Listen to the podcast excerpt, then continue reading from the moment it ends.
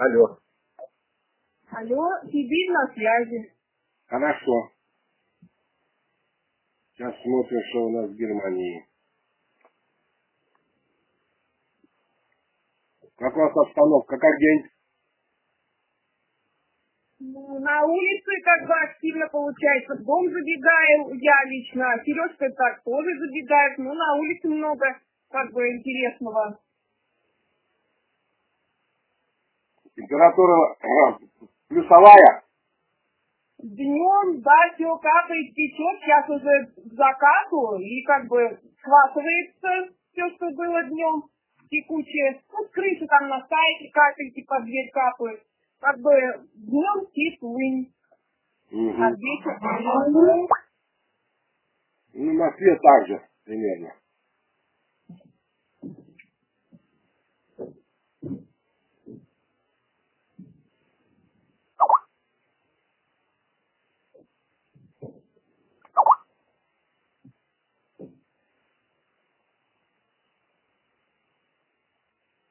Так.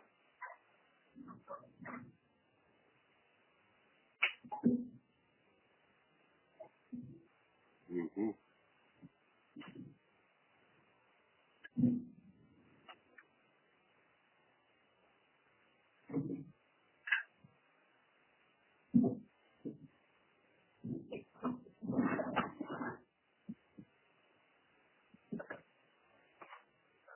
Так, начинаем.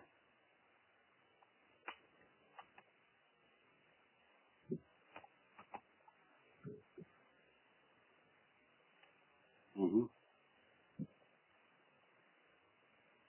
Пока. Сейчас проверим.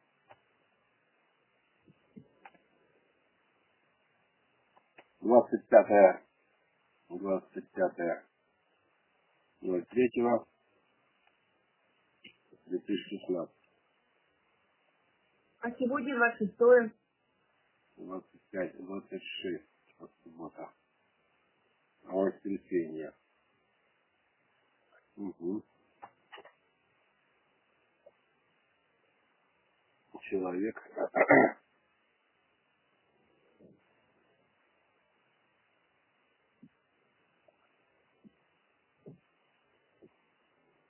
Всегда есть себе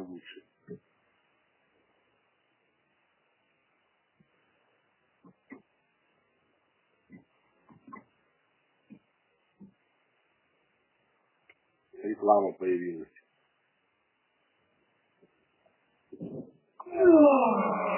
На скайпе выполняется обновление. Вот как. Так, у вас какие- какая тема сегодня примерно есть? По Библии.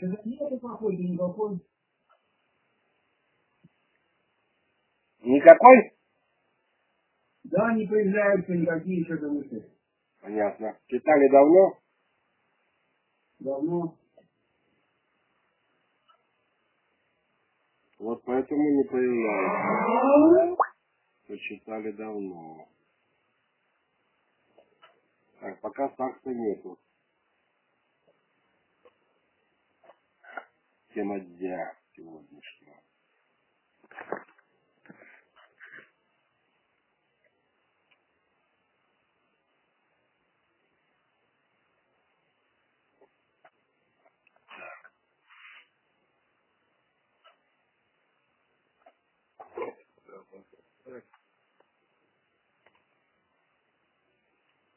Как у вас соседи с охотничьего домика?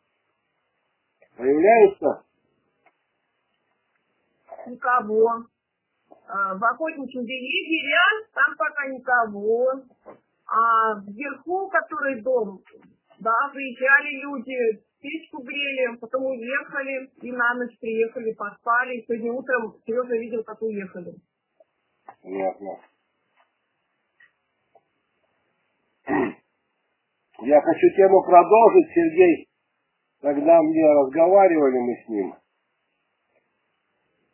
э, но это разговор был у нас в онлайн-репортаже по поводу ненависти.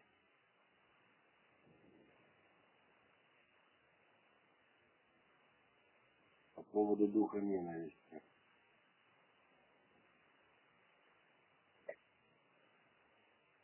А там вот смотри, последний раз, когда эфир был, ты сказал, что согласно Писанию, у брата надо три раза как бы его попросить что-то не делать. А в миру, если тебя не это, ну, на твою просьбу не реагирует, надо уходить. Ну, это уже как бы решение или продолжение, или действие какое-то. А вот это состояние, это когда ты не хочешь видеть пьянство, оно же появляется, и уже как бы, как это сказать-то? Ну, это уже последствия, что ты уходишь. Говоришь, что-то вот тут, чем вы занимаетесь, как бы, не хочется в этом участвовать, может быть, не будет. Но ведь сначала появляется, ты не хочешь в этом участвовать, ты не хочешь это видеть. Здесь, смотрите, ситуация такая. Если брать с нуля, ну вот, допустим, человека, которого ты не знаешь. С этим человеком надо начать разговаривать, но надо всегда учитывать, это территория твоего влияния, или это общая территория, где могут появляться все. Когда ты начнешь разговаривать с человеком, ты будешь сразу выяснять его реакцию. Вот ты стоишь э, на дороге возле, возле подворья, и к тебе подходит человек, который курит папиросы. Ты на него смотришь, ты сам стоишь на территории общего пользования. И он к тебе никакого отношения не имеет, он природу разглядывает. На тебя просто посмотрел и как бы дальше пошел. В таком случае, если у тебя и появляется какое-то желание не видеть курящего, ты просто разворачиваешься и уходишь на свою территорию. И все, и, и с нее, и за нее как бы из крепости наблюдаешь. Нет. Ну ведь появляется уже состояние, не хочу видеть. Да, но оно не а, формирует ненависть. Ты просто не хочешь видеть, тебе не то, что слово надо видеть, это означает, у вас уже есть отношения. А если не хочешь видеть, это другой разговор. Это отношений еще нет. А когда ты не хочешь видеть, и у тебя нет отношений, разворачиваешься сам и уходишь. Потому что наша задача не изменять мир воров. Он нам не нужен. Это вообще не наш мир. А вот когда дело касается нашего мира, то есть людей, которые уважают Бога, ценят Бога и стараются жить, чтобы исполнить его план, с этими людьми нужно разговаривать. Но это вот так же получается в доме отца, там территория его влияния. Да, Если он матерится, тебе не нравится, собираешь вещи и уходишь. да, что-то наподобие этого. Слушай, а что, и указывать нельзя, слышь, не матерись или еще что Да. Именно так. Пришел к друзьям, там можно сказать, ребят, что-то как-то уши режет. А, а нельзя без матов, скажет, нет, ну, извините, что-то дела вспомнил, и уходишь тогда, да? Да. А у отца даже и говорить ничего нельзя, просто берешь и уходишь. Не, ну попрощайся, до свидания, скажи там. А, ну, это естественно, что, что не то, что там, да ты материшься, я ухожу, там, причину найти, там, вспомнил я, я же вспомнил, у меня же там, ой-ой-ой, коты-то, Да. загнаны. Вот, находишь такой повод, чтобы тебе не придирался человек.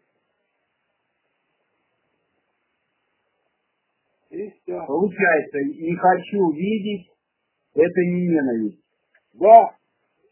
Не хочу и не надо. Это разные вещи. На слово надо означает, что у тебя есть уже отношения. Ну как на работе.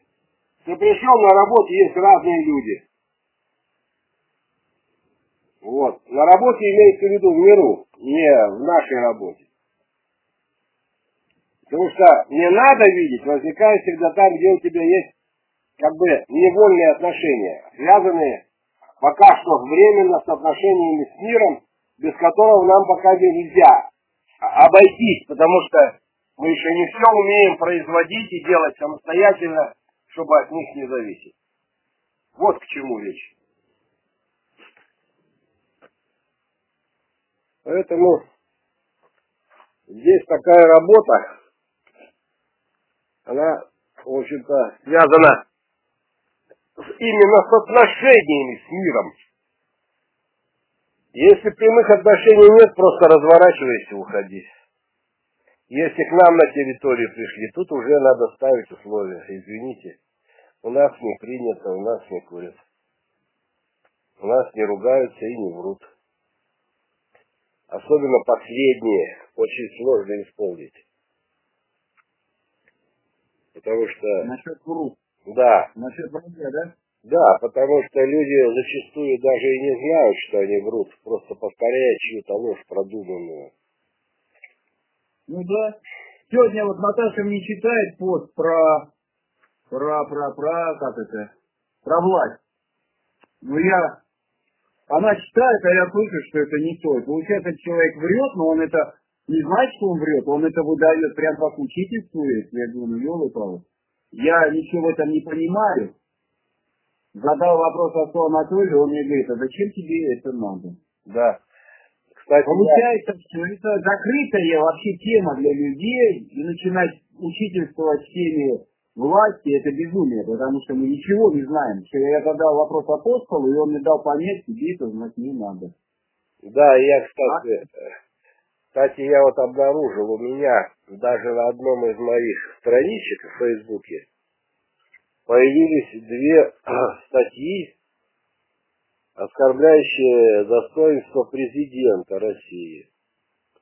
Я точно знаю, что я их не размещал, потому что я не делаю таких решений, а, если у меня нет четкого доказательства, что это не клевета, что это может быть просто ложь и договор, Потому что любое событие, которое связано с верховной властью России, значит, люди, которые управляют страной, должно быть четкое обоснование их действий, потому что много есть людей, просто их ненавидят. Вот реально. У них есть какие-то причины, личные там или не знаю, политические или какие, они их ненавидят. И тогда они имеют э, какие-то возможности написать о них то, что они о них думают.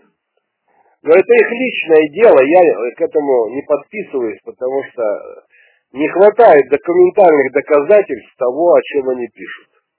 И вас я прошу в таких вещах не участвовать, если не будет четких доказательств решений суда, туда-сюда, хотя даже и земные-то суды, это тоже клевета, сплошная ложь и так далее. Но, по крайней мере, если уже есть желание поучаствовать, вы можете сослаться на решение какого-то официального органа, подтверждающего те или иные преступные деяния верховной власти в нашей стране. Это нужно для того, чтобы не участвовать вот в этой информационной войне, которую ведут нечистые на руку люди, которые распяли Христа. Это из той же когорты людей. Кто-то сказал, кто-то добавил, кто-то слышал, кто-то где-то видел. Четких свидетельств нет, записанных и подписанных. Поэтому я со своей странички быстро удалил критику Путина и критику Медведева, познакомившись с этими материалами предварительно и не найдя в них юридических доказательств того, что там написано, я посчитал, что нельзя обвинять людей голословно, не предоставляя четких документов о тех событиях, или фактов каких-то сделок недобропорядочных. Вот. Э, я этого не увидел в статье газетной, которую рассматривал, и не увидел это в клипе, который смотрел тоже. Раз я этого не вижу, значит этого или нет, или это ложь, или это в общем игра, а я не хочу участвовать в таких играх. Я и вам не рекомендую, потому что возникает неправильное восприятие наших дел, и лицо наше искажается. Лицо единой святой соборной апостольской церкви, оно не запятнано, оно чистое. Оно чище родниковой воды. Оно святое почти. Потому что участвующие люди в делах святых и в домостроительстве Божьем, это особенные люди, которые, если которых, если изнакомят с информацией отрицательного содержания, то такие люди обычно ищут э, юридического подтверждения какой-то со стороны какой-то нейтральной организации, наподобие суда, независимого какого-нибудь и так далее, где доказаны факты преступной деятельности того или другого. Если этого нет, то это просто игра словами в политику и называется информационная война, в которой мы участвовать, ну, не должны, нам не надо в этом участвовать. Мы мы проповедуем и исповедуем правильный образ жизни. И о нас могут написать всякую дрянь. Ну что теперь, участвовать в этой свалке людей, которые пишут друг про друга горы всякого хлама, чего было и не было. Поэтому к этим вещам надо быть осторожным. Вот я вас об этом прошу, предупреждаю и наставляю вас, чтобы вы знали и немножко не вникали, как только возникнет полемика какая-то, что вот тот-то тот-то конкретно сделал то-то, да вот первое лицо в государстве оказалось тем-то, тем-то, всегда показывайте ссылку, которая показывает на документ и говорит о том, что это не просто наговор. Понятно? Ну, понятно, а у меня, честно говоря, особо нет желания где-то возиться, и я не, не ищу информацию, у кого там где кто что украл, кто там во власть прорвался, как там власть устроена. А я у тебя в Твиттере, ну как сказать, свое твиттеровское сообщение пришло, что-то про Путин, сука, там что-то миллиарды, конденден. Ну а, а мне куда, какие ссылки искать? Я просто ставила пальчик и поделилась у себя в ленте. Вот.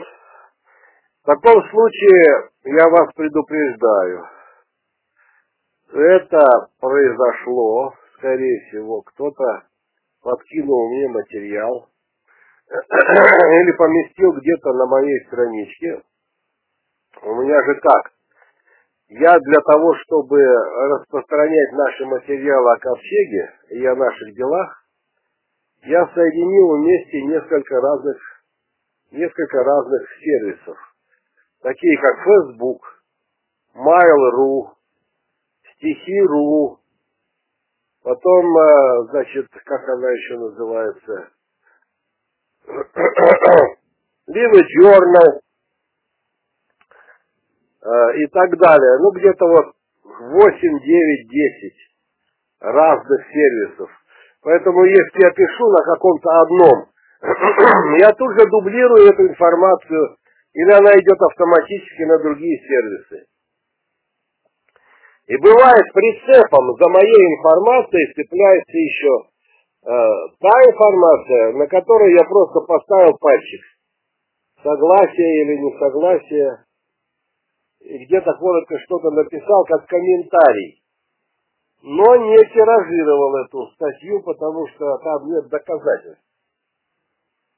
Тем более там еще какие-то ругательные слова. И я это бы не обнаружил, если бы я не зашел на этот сайт, на, на мой сайт.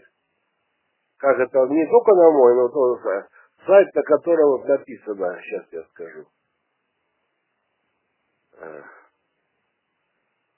Сейчас уже точно не помню, но я удалил. Ну, в общем, как ты, Наташа, сказала, там какое-то ругательство на Путина, да? Да. Вот.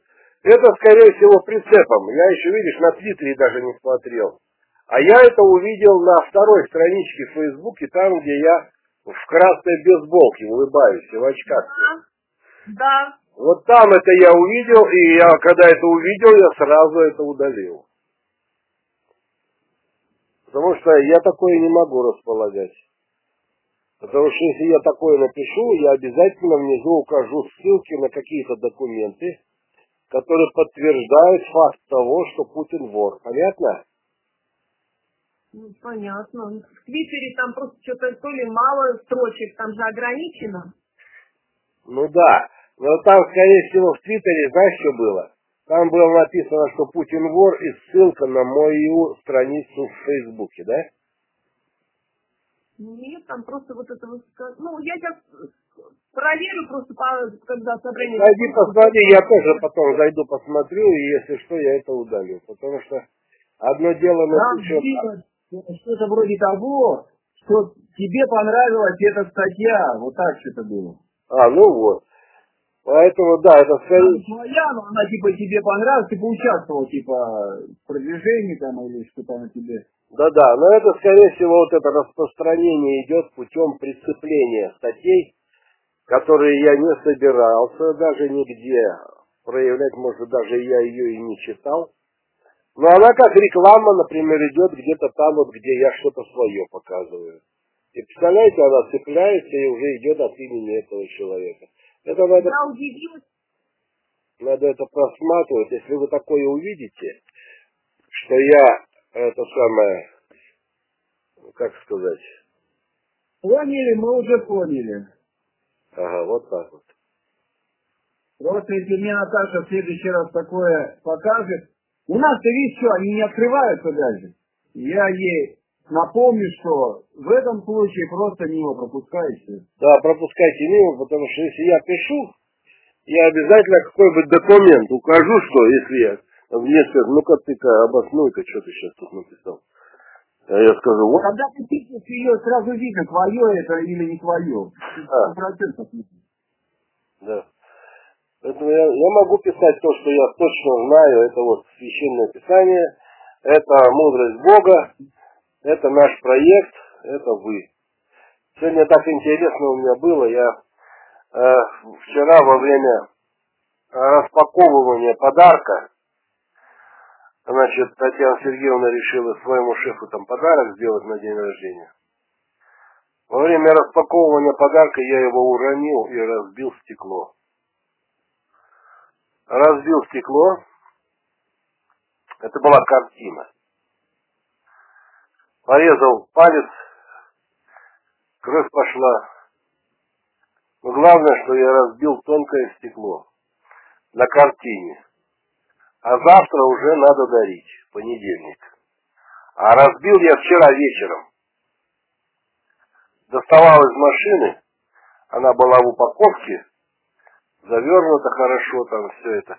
Пока все это разбирал, двигал, потом поставил так на улице возле машины, но на бетонном таком кубике прислонил к стеночке. Ветер дунул, пока я отворачивался, картина свалилась с этого кубика. Ну, естественно, стекло разбилось. От порыва ветра. Ну, что делать, Татьяна Сергеевна моя расстроилась. Все, я говорю, а чего вы расстраиваетесь? Мы же в Москве, здесь много всяких выставок мастерские есть. Я говорю, завтра сделаю, то есть сегодня. В интернете набрал, позвонил, договорился. Заезжаю в багетную мастерскую сегодня.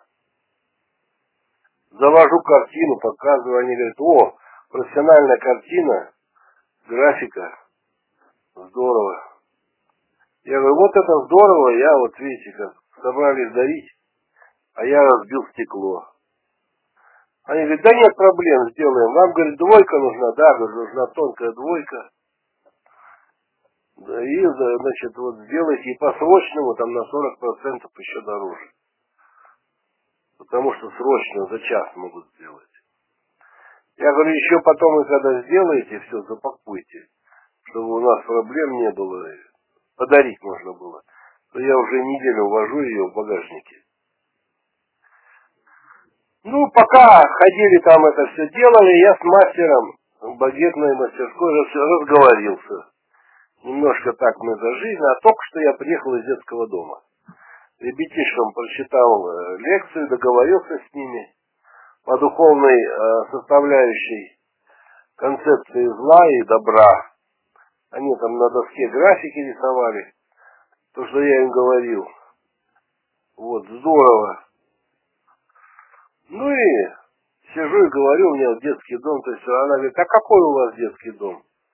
Это, мастерской багетной. А я говорю, ну вот в Мысищах детский дом. Она говорит, о, так я этот детский дом знаю. Вы, наверное, может, меня где-то видели там, потому что и называют фамилию Королева. Старшая, старшая дочь Королева. Я говорю, ну надо же, какой тесный мир. А я же троих Королевых уже там, ну, вырастил, тоже выпустил. Они ушли на выпускном из детского дома и так далее. Поэтому, ну, это такая семья очень сложная. Где вот Верочка, помнишь, Серега, Вера Королева? Которая устраивала эти там. Да, да, да. Да, устраивала там она конкретные вещи, что там все на ушах ходили. Так вот это ее оказалась старшая сестра. Я обалдел. Она говорит, вот это да. Я говорю, смотрите, какой мир тесный. Приехал картину сделать. И, а у меня вторая картина, которую я хочу использовать в ковчеге. В наших делах. Я заказал картину специальной организации, где э, сделали картину. Вот с этой картиной я хочу э, по миру ездить, создать команду и собирать людей и деньги на строительство подворья, а потом и на ковчег делать концертные программы и демонстрировать эту картину, продавать ее, делать аукционы и получать подарки для строительства новой жизни без войны и насилия. А картина, она как просто повод. Я художникам сказал, мне, говорю, надо нарисовать горы, на горах стоит ковчег, вот, и под горой, значит, вот это наше, наш проект поселения э, ковчега номер два. Они потом говорят, да нет, давайте лучше не будем рисовать никакие лодки, никакие горы, а давайте мы, мы ваше лицо изобразим, что вот этот человек, второй после Ноя, собирается строить второй ковчег. Первый от потопа строил, чтобы выжить, а все остальные утонут. А второй от разбрата, чтобы перестали воевать, бросили бы воровать, жить учились так, как учит Творец, ну и так далее. Второй ковчег он такой, более земной и более, э, как бы, притягательный. А главный лозунг, чтобы у этих людей на ковчеге сторон, э, был вот этот вот ковчег 2 против ненависти. Потому что ненависть сейчас рулит планетой. А, ей понравился мой разговор. Она, а я еще думаю, раз мастерская багетная, я ей показал эту картину, она так посмотрела говорит, слушайте, здесь не надо никаких рамок, она красивая без всяких рамок. Даже рамки они испортят все. Не надо рамок. Она так сделана качественно, хорошо, что вот ваша фотография и ваше лицо, отснятое здесь, в общем-то, и больше ничего не надо. Потому что картина так вот ложится. Ну нет, как раз нужно было как бы решение профессионалов. И вот они мне сказали. Я посмотрел, действительно, никакой рамки не надо. Ни багета, ничего. Просто, просто на холсте нарисовано вот э, мое лицо напротив иконы Божьей Матери, рядом вернее, ну вот которой вы, вы знаете, вот, вот у меня вот Здесь она в доме. Меня фотографировал Валентин Стронин на моем фотоаппарате. И я вот так вот и остался, и они мне сказали, что очень хорошие цвета подходят, так что по цветам и по гармонии подводят все. Ну, все, пускай все работает это, и по-другому не надо. Вот с этой картиной я сегодня неожиданно встретил э, как говорится, человека, который знает детский дом, и я им говорю, а хотите участвовать в проекте? Раз уж я вас встретил, и раз мы такие, так и всякое, а что от нас надо? Я говорю, вот, пожалуйста, заходите на страничку Ковчег 2 против ненависти в Фейсбуке. И пишите, я, э, Елена Королева, познакомилась с апостолом Базом на выставке, он к нам пришел в багетную мастерскую. Рассказал о проекте, и мы хотим в нем участвовать. Так что мы готовы начать общаться и работать над собой в таком ключе, чтобы ненависть больше нас не, по, не посещала. Потому что, говорит, меня посещает иногда ненависть. Просто вот так получается, что вот я иногда ненавижу некоторые вещи, там, вот, то, что вижу, слышу, к другому не отношусь. Я говорю, а это опасно. Она говорит, я теперь это поняла, но вот поэтому я готова учиться, участвовать там, готова приехать к вам на территорию Ковчега, если нужно будет, когда-нибудь в отпуске там или что, ну, и какую-то помощь оказать, может материальную, 100 рублей в месяц отправлять. Или как? Я говорю, ну, в общем, так.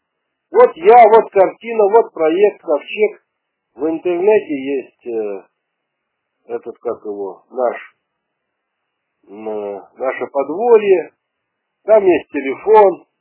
Можете звонить. Если будете делать пожертвования, я разместил номер карты, э, значит, жителя подворья, Сергей звать его, фамилия Большаков, это мой племянник. Я в интернете поместил номер его карты. Значит, э, действие будет следующее. Решили вы отправить 100 рублей. Вы отправляете, он эти деньги получает и выкладывает на страничке своей информацию, куда пошли эти деньги. На подворье вообще купили корм для козы. Все, подворье живет. Или купили там кусок шифера. Купили Желательно, конечно, что-нибудь такое, что остается надолго. Я говорю, а может вы заплатите за какое-нибудь бревно, за доски, за какой-нибудь там материал, из которого будет строиться еще один гостевой домик для желающих участвовать в проекте Корчик. То есть вы сами можете придумывать, как вы будете помогать строить новый мир без войны, без насилия, но вы будете это делать практически, а не болтать языком на волнах интернета. И вы этот пример покажете другим в вашей галерее. Кто-то придет еще скажет, и я хочу поучаствовать. Вот вы идете в столовую кушать. Заплатили 350-400 рублей за еду. А в сегодняшнем дне возьмите, заплатите не 350, а 250. Сэкономьте на своем животе. А 100 рублей отправьте нам на подворье. А мы об этом напишем. Если хотите, а не хотите, не напишем, но мы покажем, куда пошли ваши пожертвования. А потом вы сами приезжайте, где-то там поучаствовать поможете, собрать урожай, или наоборот семена привезти. Да много всяких есть возможностей, которые может проявить человек, э, работая на ковчеге или участвуя в его строительстве. Это же фактически строительство новой жизни, нового мира. Вы хотите, чтобы ваши дети жили без войны и без насилия, без лжи, чтобы ваших детей не забрали в очередной какой-нибудь военный конфликт и не убили? Не дай Бог. Если вы хотите, так этот мир надо строить. Он дорого стоит. Он вообще стоит дороже всего на земле. Настоящий мир. И мы его должны создавать а не болтать языком. Потому что мы, получаемся, болтуны. Да, мы за мир. И дальше пошли воровать и воевать. Нет, мы не такие. Мы вот хотим его строить по-настоящему. Ну, в общем, вот такая беседа состоялась. Вот я вам рассказал. Теперь ваше э, понимание моих слов высказывайте. Ну, хорошо сложились обстоятельства. Да, и представь, и представь, Серега, Главное, Королева, Вера, ну ты ее знаешь, там же их, у них целая семья детей Королевых у нас была. Ну такие оторванные все, елы-палы, там бандюган на бандюгане. И вдруг старшая сестра работает, э, так сказать, в хорошем учреждении. И главное, она этот детский дом знает, и еще она еще и Королева. Я говорю, а я с этой Верочкой своей сестрой, оказывается, знаешь, сколько возился. И вот Сергей, который сейчас у меня на подворье, у него жена, хорошая, настоящая жена. Ты можешь им написать. Я, я ей дал адрес ваш. Она записала, она зайдет, зарегистрируется, и когда-нибудь вы увидите, что вам пишет Лена Королева. Это вот та женщина, о которой я сейчас рассказывал. Говорите. А у меня где-то Тебе скажу, где, как же это называется, ВКонтакте, что ли, Вера Королева есть, значит, друзья. Ну, Вера-то да, Веру мы с тобой сами знаем. А здесь вот я встретил неожиданно ее старшую сестру, ты представляешь? Да. Москва, 12 миллионов жителей. А я встретил с детского дома сестру Веры Королевой. О как! Да, да, это вообще, получается, дом в Макейках, а ты в Москве. Да, и вот мы встретились. Я говорю, мир вообще тесен. И главное, что она заинтересовалась и с благодарностью отнеслась. И вот они мне стекло поставили на картину, вот, которую мы подарили. И я ей показал мою картину, которую мне нарисовали художники, там, вот, там мое лицо. Это, эту картину, говорю, я по всему миру повезу. Вот скажу, вот я человек, который после Ноя строит второй ковчег. Но тот, тот строился от потопа, а этот от разврата. Вот. И мы у нас по-настоящему строим мир. Не говорим об этом, а строим. У нас есть уже место, строительная площадка, там живут люди, необычные люди. Вы можете с ними познакомиться, у них есть страничка в Фейсбуке. Понимаешь, сейчас у нас есть уже что показать и что сказать, и о ком сказать. Это здорово. Говорите дальше. А у меня, отец Анатолий, такое, знаете, как бы совпадение, ну, как я увидела, вчера с мамой разговаривали, разговаривали, она говорит, Наташа, Ира принесла картину, сказала, чтобы Наташе ее подарить туда, ну, вот сюда. Так что мы картинами прирастаем. Слушай, как интересно, да? Я, я получил картину, и тебе принести картину. Офигеть, слушай. Вот, ну, там, понимаете, как Иринке кто-то подарил студию, а у Иринки эти студии меняются, ну, что-то она там, наверное, новое что-то у нее или что, она вот решила эту картину пора сюда отдать. Не, ну интересно, слушай, правда интересно. Интересно. Я этот мой портрет а, попрошу разместить у Гали Данелия в ее галерее и выставить картину мою на аукцион. И стоимость поставлю 3 миллиона 333 тысячи долларов США. Последний апостол Иисуса Христа. Вот так. Но это будет как аукцион. Кто больше даст? А деньги от продажи этой картины моей, единственной, будут направлены на строительство вот этого Ковчег-2. Вот и все. Отец Анатолий, а я еще хочу что-то сказать. Когда до встречи с Сережей, вот в ноябре познакомились, а где-то в сентябре, в октябре там что ли, я ездила на выставку в Новокузнецке э, художника Сальвадора Дали, по-моему. Да. Там купила календарь, календарь и купила я, ну, именно вот с ковчегом. Вот. Интересно. Ну, получается, вот эту картину со своим ликом одну, вот, нарисовали, ты ее не будешь размножать? Ну нет, она же одна. Она одна. А сделать вот типа или календари вот эти, или еще, то есть это уже другая как бы идея, что ну, кстати, это, кстати, правильная мысль, ты молодец. Слышишь, как у тебя мозги работают. Можно ведь эту картину сфотографировать и сделать календарь «Ковчег-2», на котором будут фотографии красивые, сделанные на подворье, где будет моя вот эта фотография, где будет твоя фотография, э, картина, которую тебе сестра подарила, слышишь, да? И это можно 12 таких фотографий разных сделать, но из которых виды природы, будут сделаны на подворье ковчега. Слушай, молодец. И может календарь сделать и продавать, а доходы с этой продажи направлять на строительство вот наших, э, нашего поселения, нового мира, а? Ну, получается. А я сразу думал, что надо репродукцию, или как это называется, когда вот, э, есть подлинник и есть эти, ну не подделка, а как это называется, которые Копии, уже копированные. копии, копии, да, да. Копии, да, вот. Вот. Она может полиграф быть там какая-нибудь, или может быть там какой художник, который копирует их, наделает маслом даже или чем-то. Ну да, да.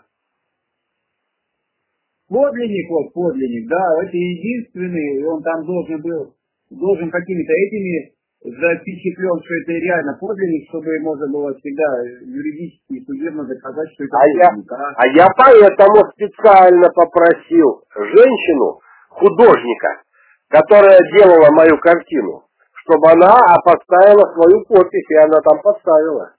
Там стоит ее подпись, что она ее сделала. То есть это уже все подлинник. Ну, подлинник, но это твоя собственность, и на ней ты можешь что-то сделать, какую-то там, я не знаю, печать тоже подпись, что это единственный подлинник. Вот Да. как ты стихи пишешь, и они там у тебя идут, это как там, Регистрируется, да. Там. Да, регистрируется, да. Вот. а все остальное это уже копии, и у них цена, естественно, как у копии. Да. Все правильно.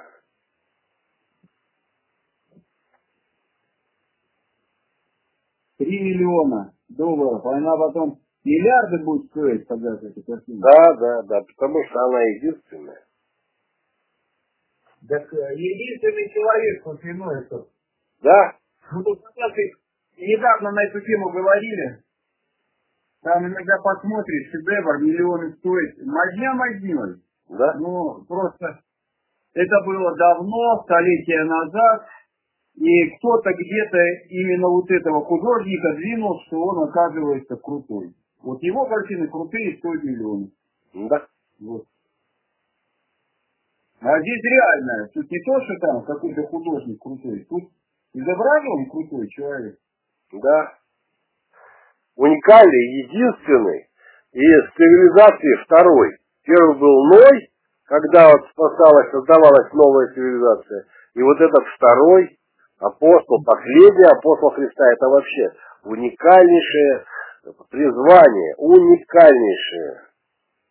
И вот с этого человека сделан портрет, и вот эта картина продается. Все. Я вот на этой неделе с Галей поговорю и у нее помещу на выставке, сфотографирую. И когда будет организовываться аукцион, она с этой картиной может идти уже, так сказать, на продажу. Соответственно, она получит свой процент. А вторую картину я хочу написать ее, саму Галю. Потому что она единственная, кто от меня не отвернулся, когда на меня навалились воры в погонах и меня посадили, Галя единственная, кто за меня заступился. Она американца этого заставила мне деньги слать. И, э, значит, э, экстрасенсов там вызывала, чтобы меня нашли, где я нахожусь. То есть она реально обо мне заботилась. Единственная. Ни родственники, никто. Никто обо мне тогда не позаботился, потому что обо мне написали там статью эту клеветническую в газете, и меня там начали полоскать на всех, на всех, как говорится, углах. А какой, какой секой, детьми, сиротами прикрывается, детей обирает, сирот обирает, за счет их живет. Ну, что только не говорили. Вот. А Галя нет. Она значит, давай меня искать начала, и еще и этому америкосу моему э, поставила на вид, если он не будет помогать, она говорит, я тебя опозорю на всю Америку. Вот он и стал мне помогать, да. То есть вот, я поэтому как бы продолжая с ней нормальные отношения, хочу вот поднять уровень э, информации о проекте на новый, на новую высоту. Уже картина есть, она, я ее получил два дня назад. Запакованная, все, распаковали, показали. Хорошо, красиво сделано, ага. Ну вот эту картину отвезу Гале, потом сфотографирую там. И вам вышлю, чтобы вы знали, что она есть. И, значит, она будет на аукцион выставлена.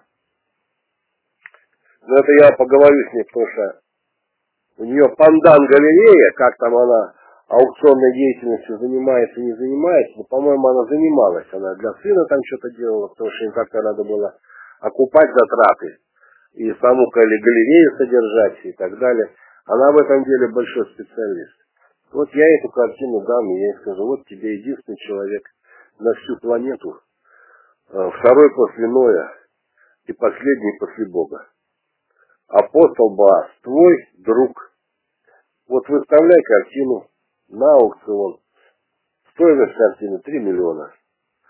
300-303 тысячи долларов. Вот так вот.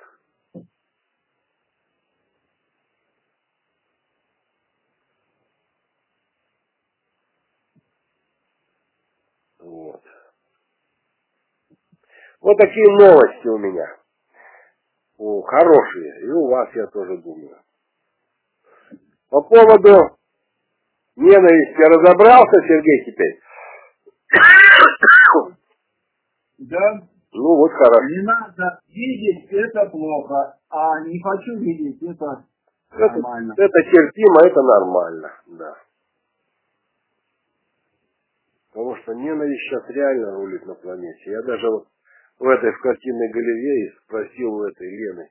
Она говорит, да, ко мне иногда приходит это. Маленькая, говорит, бывает, но иногда так мешает жить. Я говорю, вот так вот.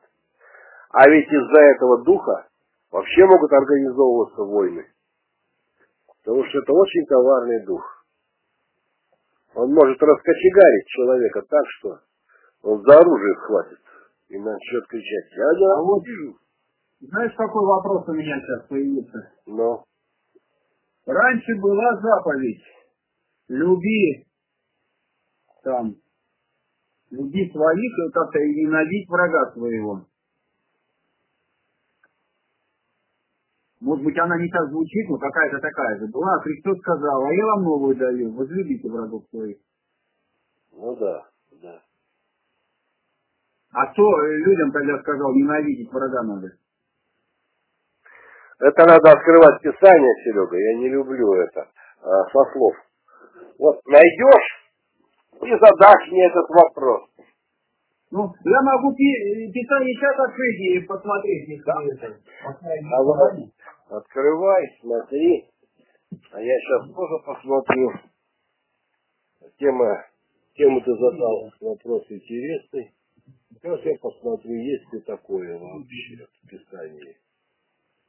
Ненавидь врага своего. Ну-ка. Ненавиди.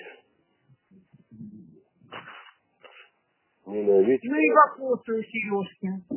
Врага своего. Я понять не могу еще. Толкование священия, еще священного писания. Мы слышали, что сказано. Люби ближнего твоего и ненавидь врага твоего. От насилия, считая ну, 43. Москве, э, глава, глава 5, 43, 44. А я сразу же открыл эту страницу, представляешь? Да, да. Я беру Библию, открываю, смотрю, и вот она. Вы слышали, что сказано? люди ближнего твоего. Вот. Ненавидь врага твоего. Пятое, сорок три, сорок Вы слышали, что сказано? Люби ближнего твоего и ненавидь врага твоего. А я говорю вам, любите врагов ваших. Благословляйте проклинающих вас. Благотворите ненавидь. Слышишь? Благотворите ненавидящим. Вот она, опять ненависть. Ненавидящим вас. И молитесь за обижающих вас и гонящих вас. Да, будет, да будете сынами Отца вашего Небесного, ибо Он повелевает солнцу своему восходить над злыми и добрыми, и посылает дождь неправед, на, непра, на праведных и неправедных. Ибо если вы будете любить любящих вас, какая вам награда, вопрос? не то же ли делают и мытари, сборщики налогов?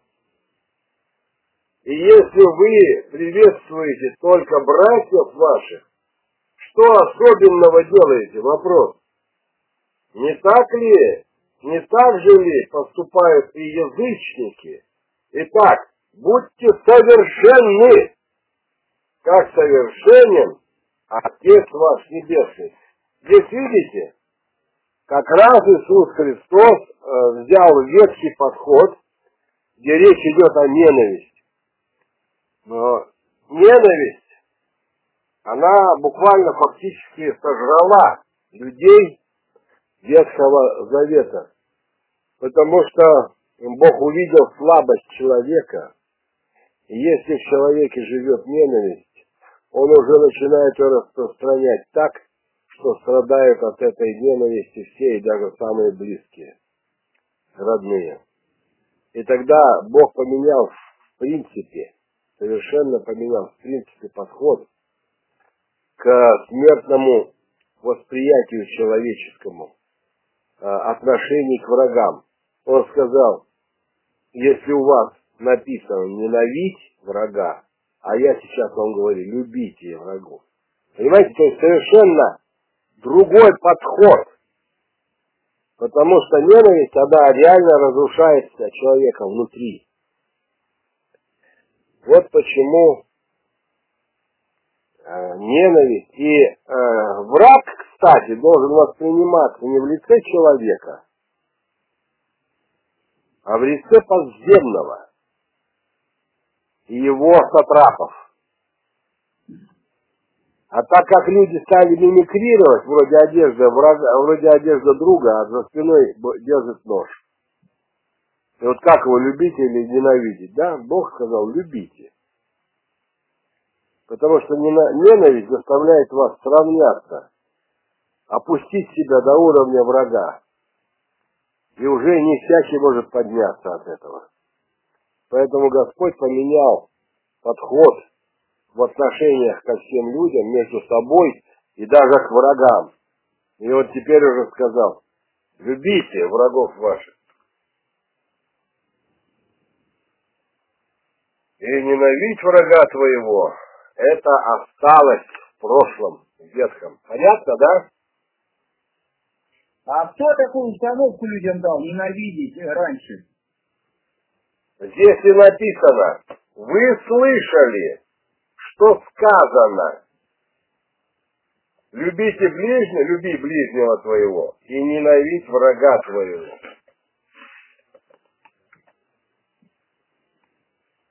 Ненавидь врага твоего о защите личных границ.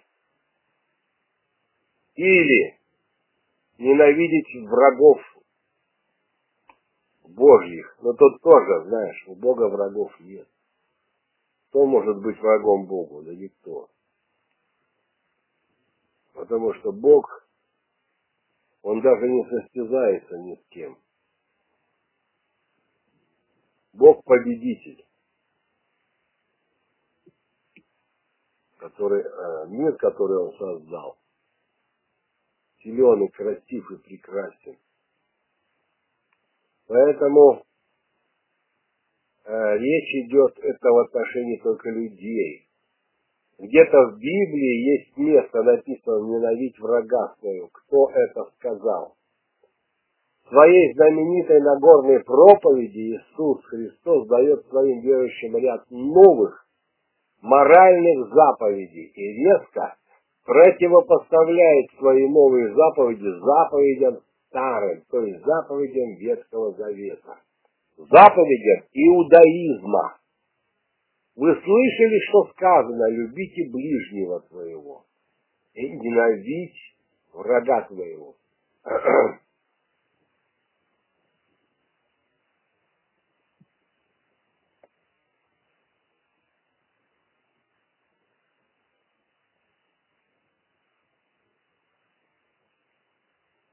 Здесь сказано, на протяжении двух тысяч лет христианские богословы ищут в Ветхом Завете сказанного о ненависти к врагам и не находят. в издаваемых христианскими церквями Библиях словам Иисуса Христа о якобы имеющейся в Библии заповеди о любви только к ближнему и ненависти к врагу, богословы дают ссылку, указывают на так называемое параллельное место, то есть на книгу Левита. Левит, глава 19, статья 17-18. Прочитаем эту ссылку. Написано. Не враждуй на брата своего в сердце своем, обличи ближнего, и не понесешь за него греха. Не имей злобы на сынов народа твоего, но люби ближнего своего, как самого себя. Я Господь. Как видим, здесь есть заповедь, люби ближнего своего, как самого себя. Христианские богословы, проповедники, а вслед за ними библейские, необразованная интеллигенция упорно твердят, что заповедь «люби ближнего своего, как самого себя» впервые в истории человечества сказал Иисус Христос. Как видим, все это не так. Все это иначе. Кто-то хочет усмотреть заповедь о ненависти к врагам в словах книги Левит. Не имея злобы на сынов народа твоего. Это как же нужно читать Библию, чтобы из процитированных слов вычитать заповедь о ненависти к врагам? Таким макаром из совета не, за, не затевайте ссоры с соседями. Можно вычитать совет затевать ссору со всяким речным и поперечным, кроме соседей. Ну, это вот я сейчас прочитал э, библейскую ссылку э, в словах человека, который в интернете берется вот рассуждать на эту тему, которую ты, Сергей... Анатолий, еще раз скажи, какая глава из статьи Левит? Ну, Матфея ты уже знаешь, а Левит 19, 17, 18. 19. Левит. Левит, глава... э, Да, вот это. записал? Ну, я уже открыл. Левит 19, статья 17. Не враждуй на брата твоего. Да. Вот я тебе скажу, как можно враждовать на брата своего. Слово враждовать, да, то есть враг, получается брат-враг, да? Вражда. Ты в брате своем начинаешь видеть врага. А когда ты видишь врага, тебе надо его видеть? А? Если кто ненавидит... Еще раз скажите, пожалуйста. Я говорю, вот здесь сказано, не враждуй на брата, так, да? Да. Прочитай мне вслух еще раз.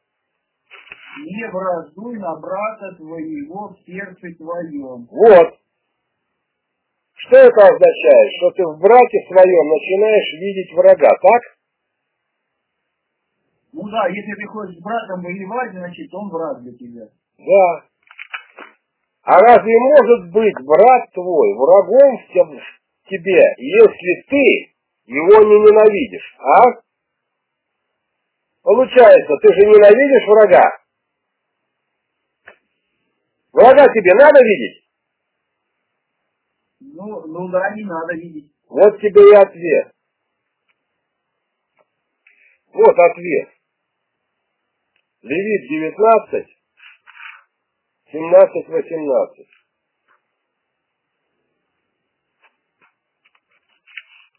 Вот, читаем.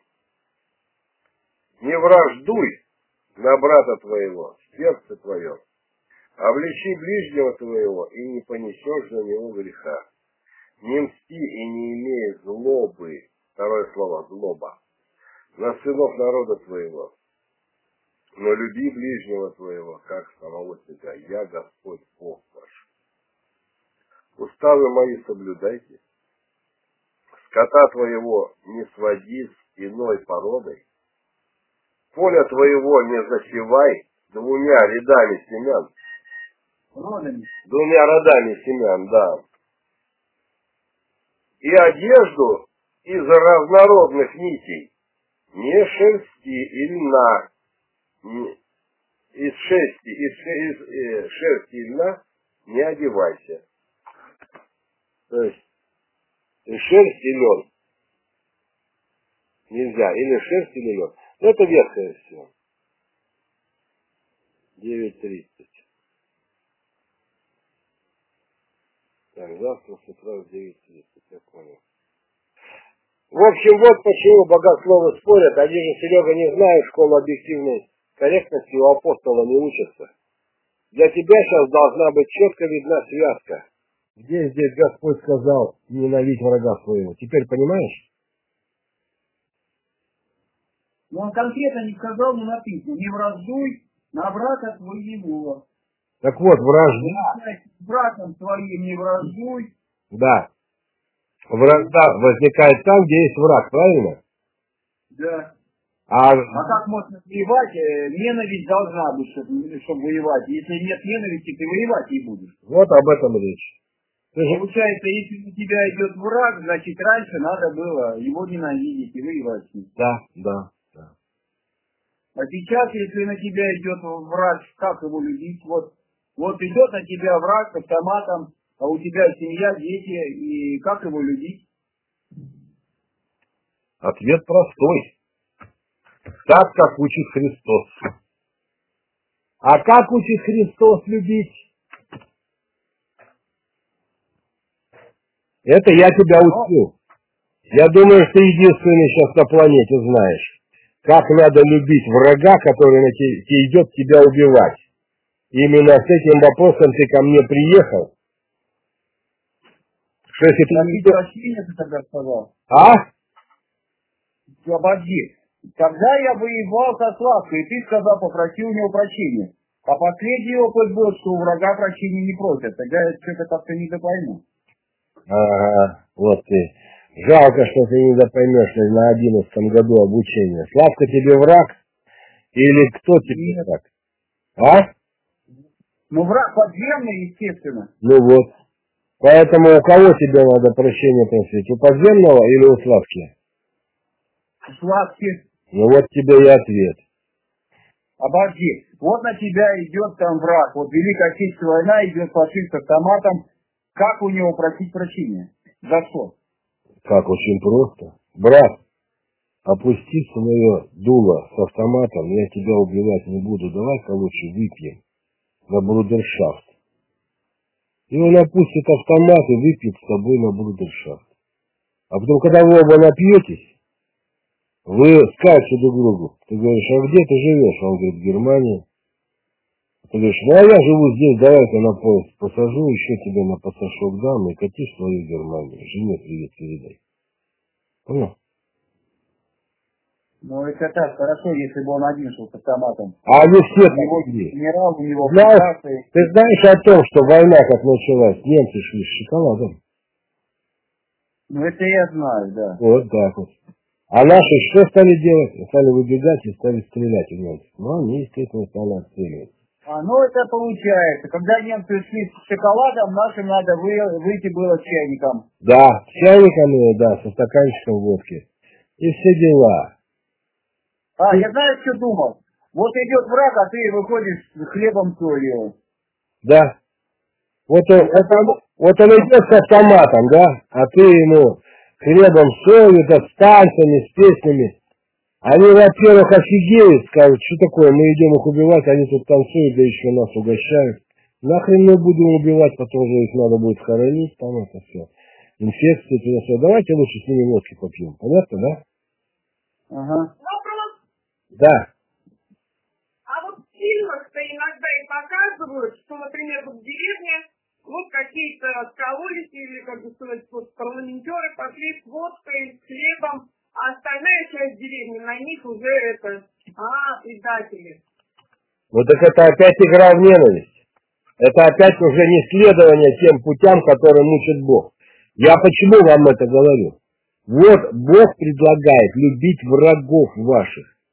А здесь эти даже не то, что врагов, они своих стали э, причислять к врагам. Так кто виноват-то?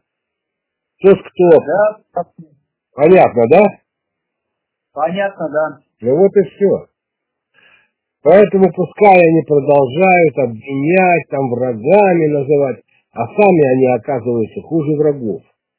Потому что они свой своего в спину хочет воткнуть нож. За то, что тот не хочет убивать.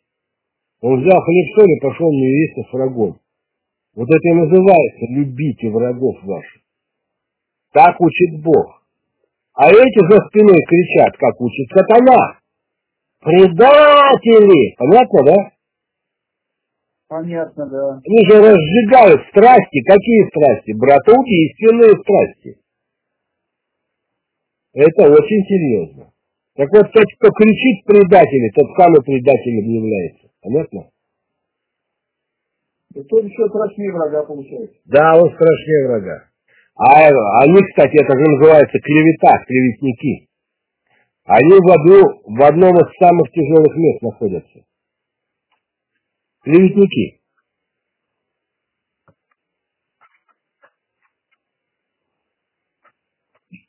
Но тут опять еще надо понимать, кто-то может типа прогнуться и на службу пойти к врагу, встретит их с хлебом солью и это, примет, как говорится, их позицию вражескую, не для примирения выйдет, а для того, чтобы меня не убили, а я это прогнусь перед врагом. Это кто может обмануть Бога, а?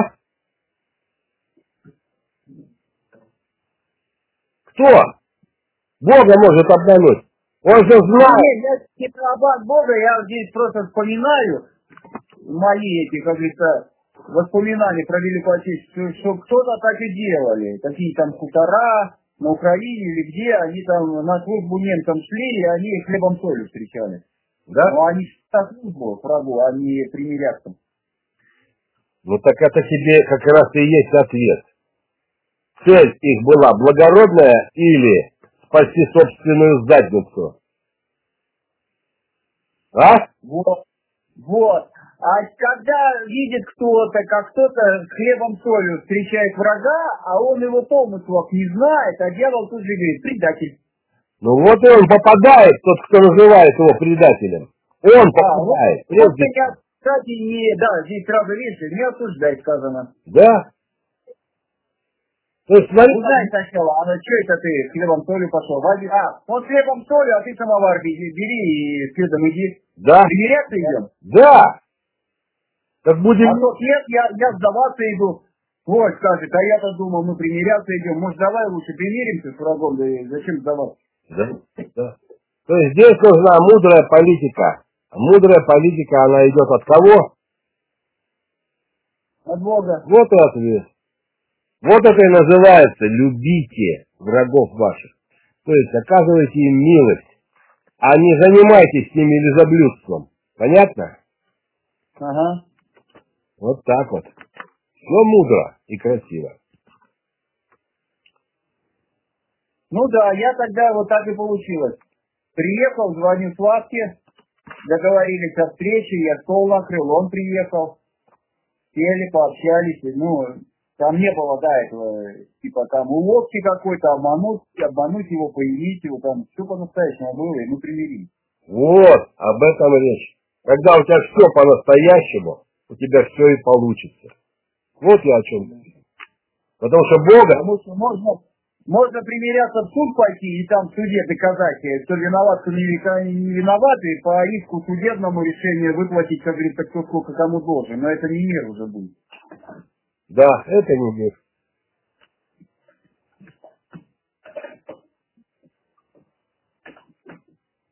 Это будет безысходность уже для кого-то, потому что все, что, ну, последняя инстанция, суд, мне вот э, решение выдали, все, что, по решению либо получил, либо отдал, и дальше будь доволен, как говорится, или, или больше претензий не имей. Да. А, а если делаешь, как учит Бог, тогда получается здорово.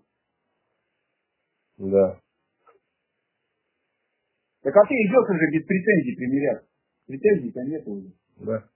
Ну, это вот это можно в том случае, если суд, суд не коррумпированный. Опять тоже надо разбираться. Если судья подкуплен, он тебя и смотреть не слушать не будет. Понятно, да? Да. Вот. Это надо опять на чистую воду выводить. То есть здесь столько грязи уже на земле, что одной лопатой не выглядишь.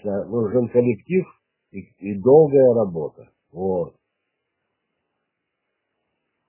Но здесь мы с вами... Получается, если ты видишь, э, что у тебя в адрес кого-то появляется ненависть, что он для тебя становится врагом, надо полюбить его, сделать какую-то милость там. Да, да.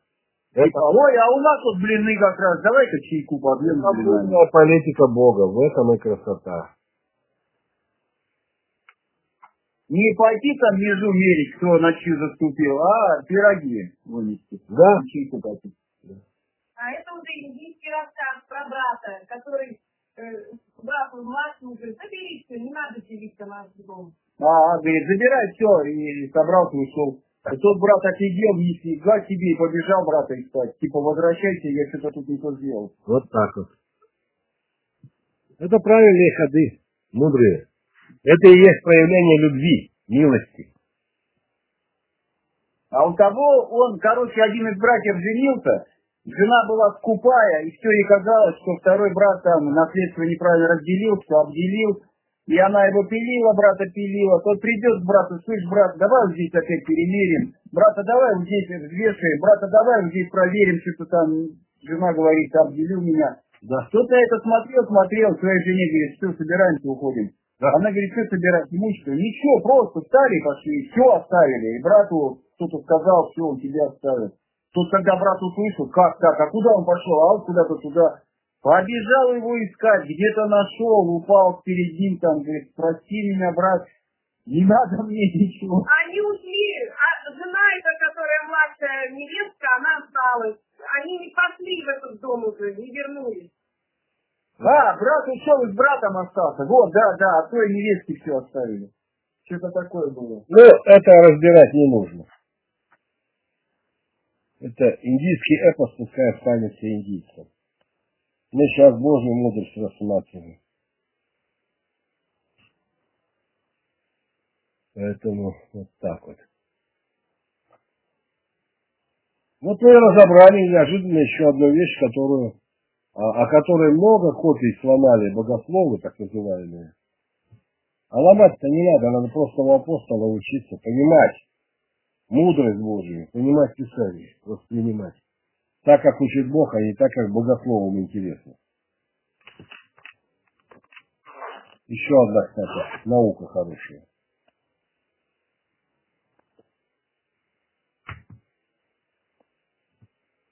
Так, вопросы? Да все, по-моему, исчерпаны. Заканчиваем? Да. Ну вот, один час, 13 минут, 21 секунда. Благодарю за встречу. Сегодня 26 марта 2017 года по Рождеству Христа Бога. Заканчиваем собрание, соборование апостольское, воскресное. Потом выложу ссылку, можете ее дарить другим. С Богом побежали? Все, спасибо, слава Богу, побежали. Слава Господу.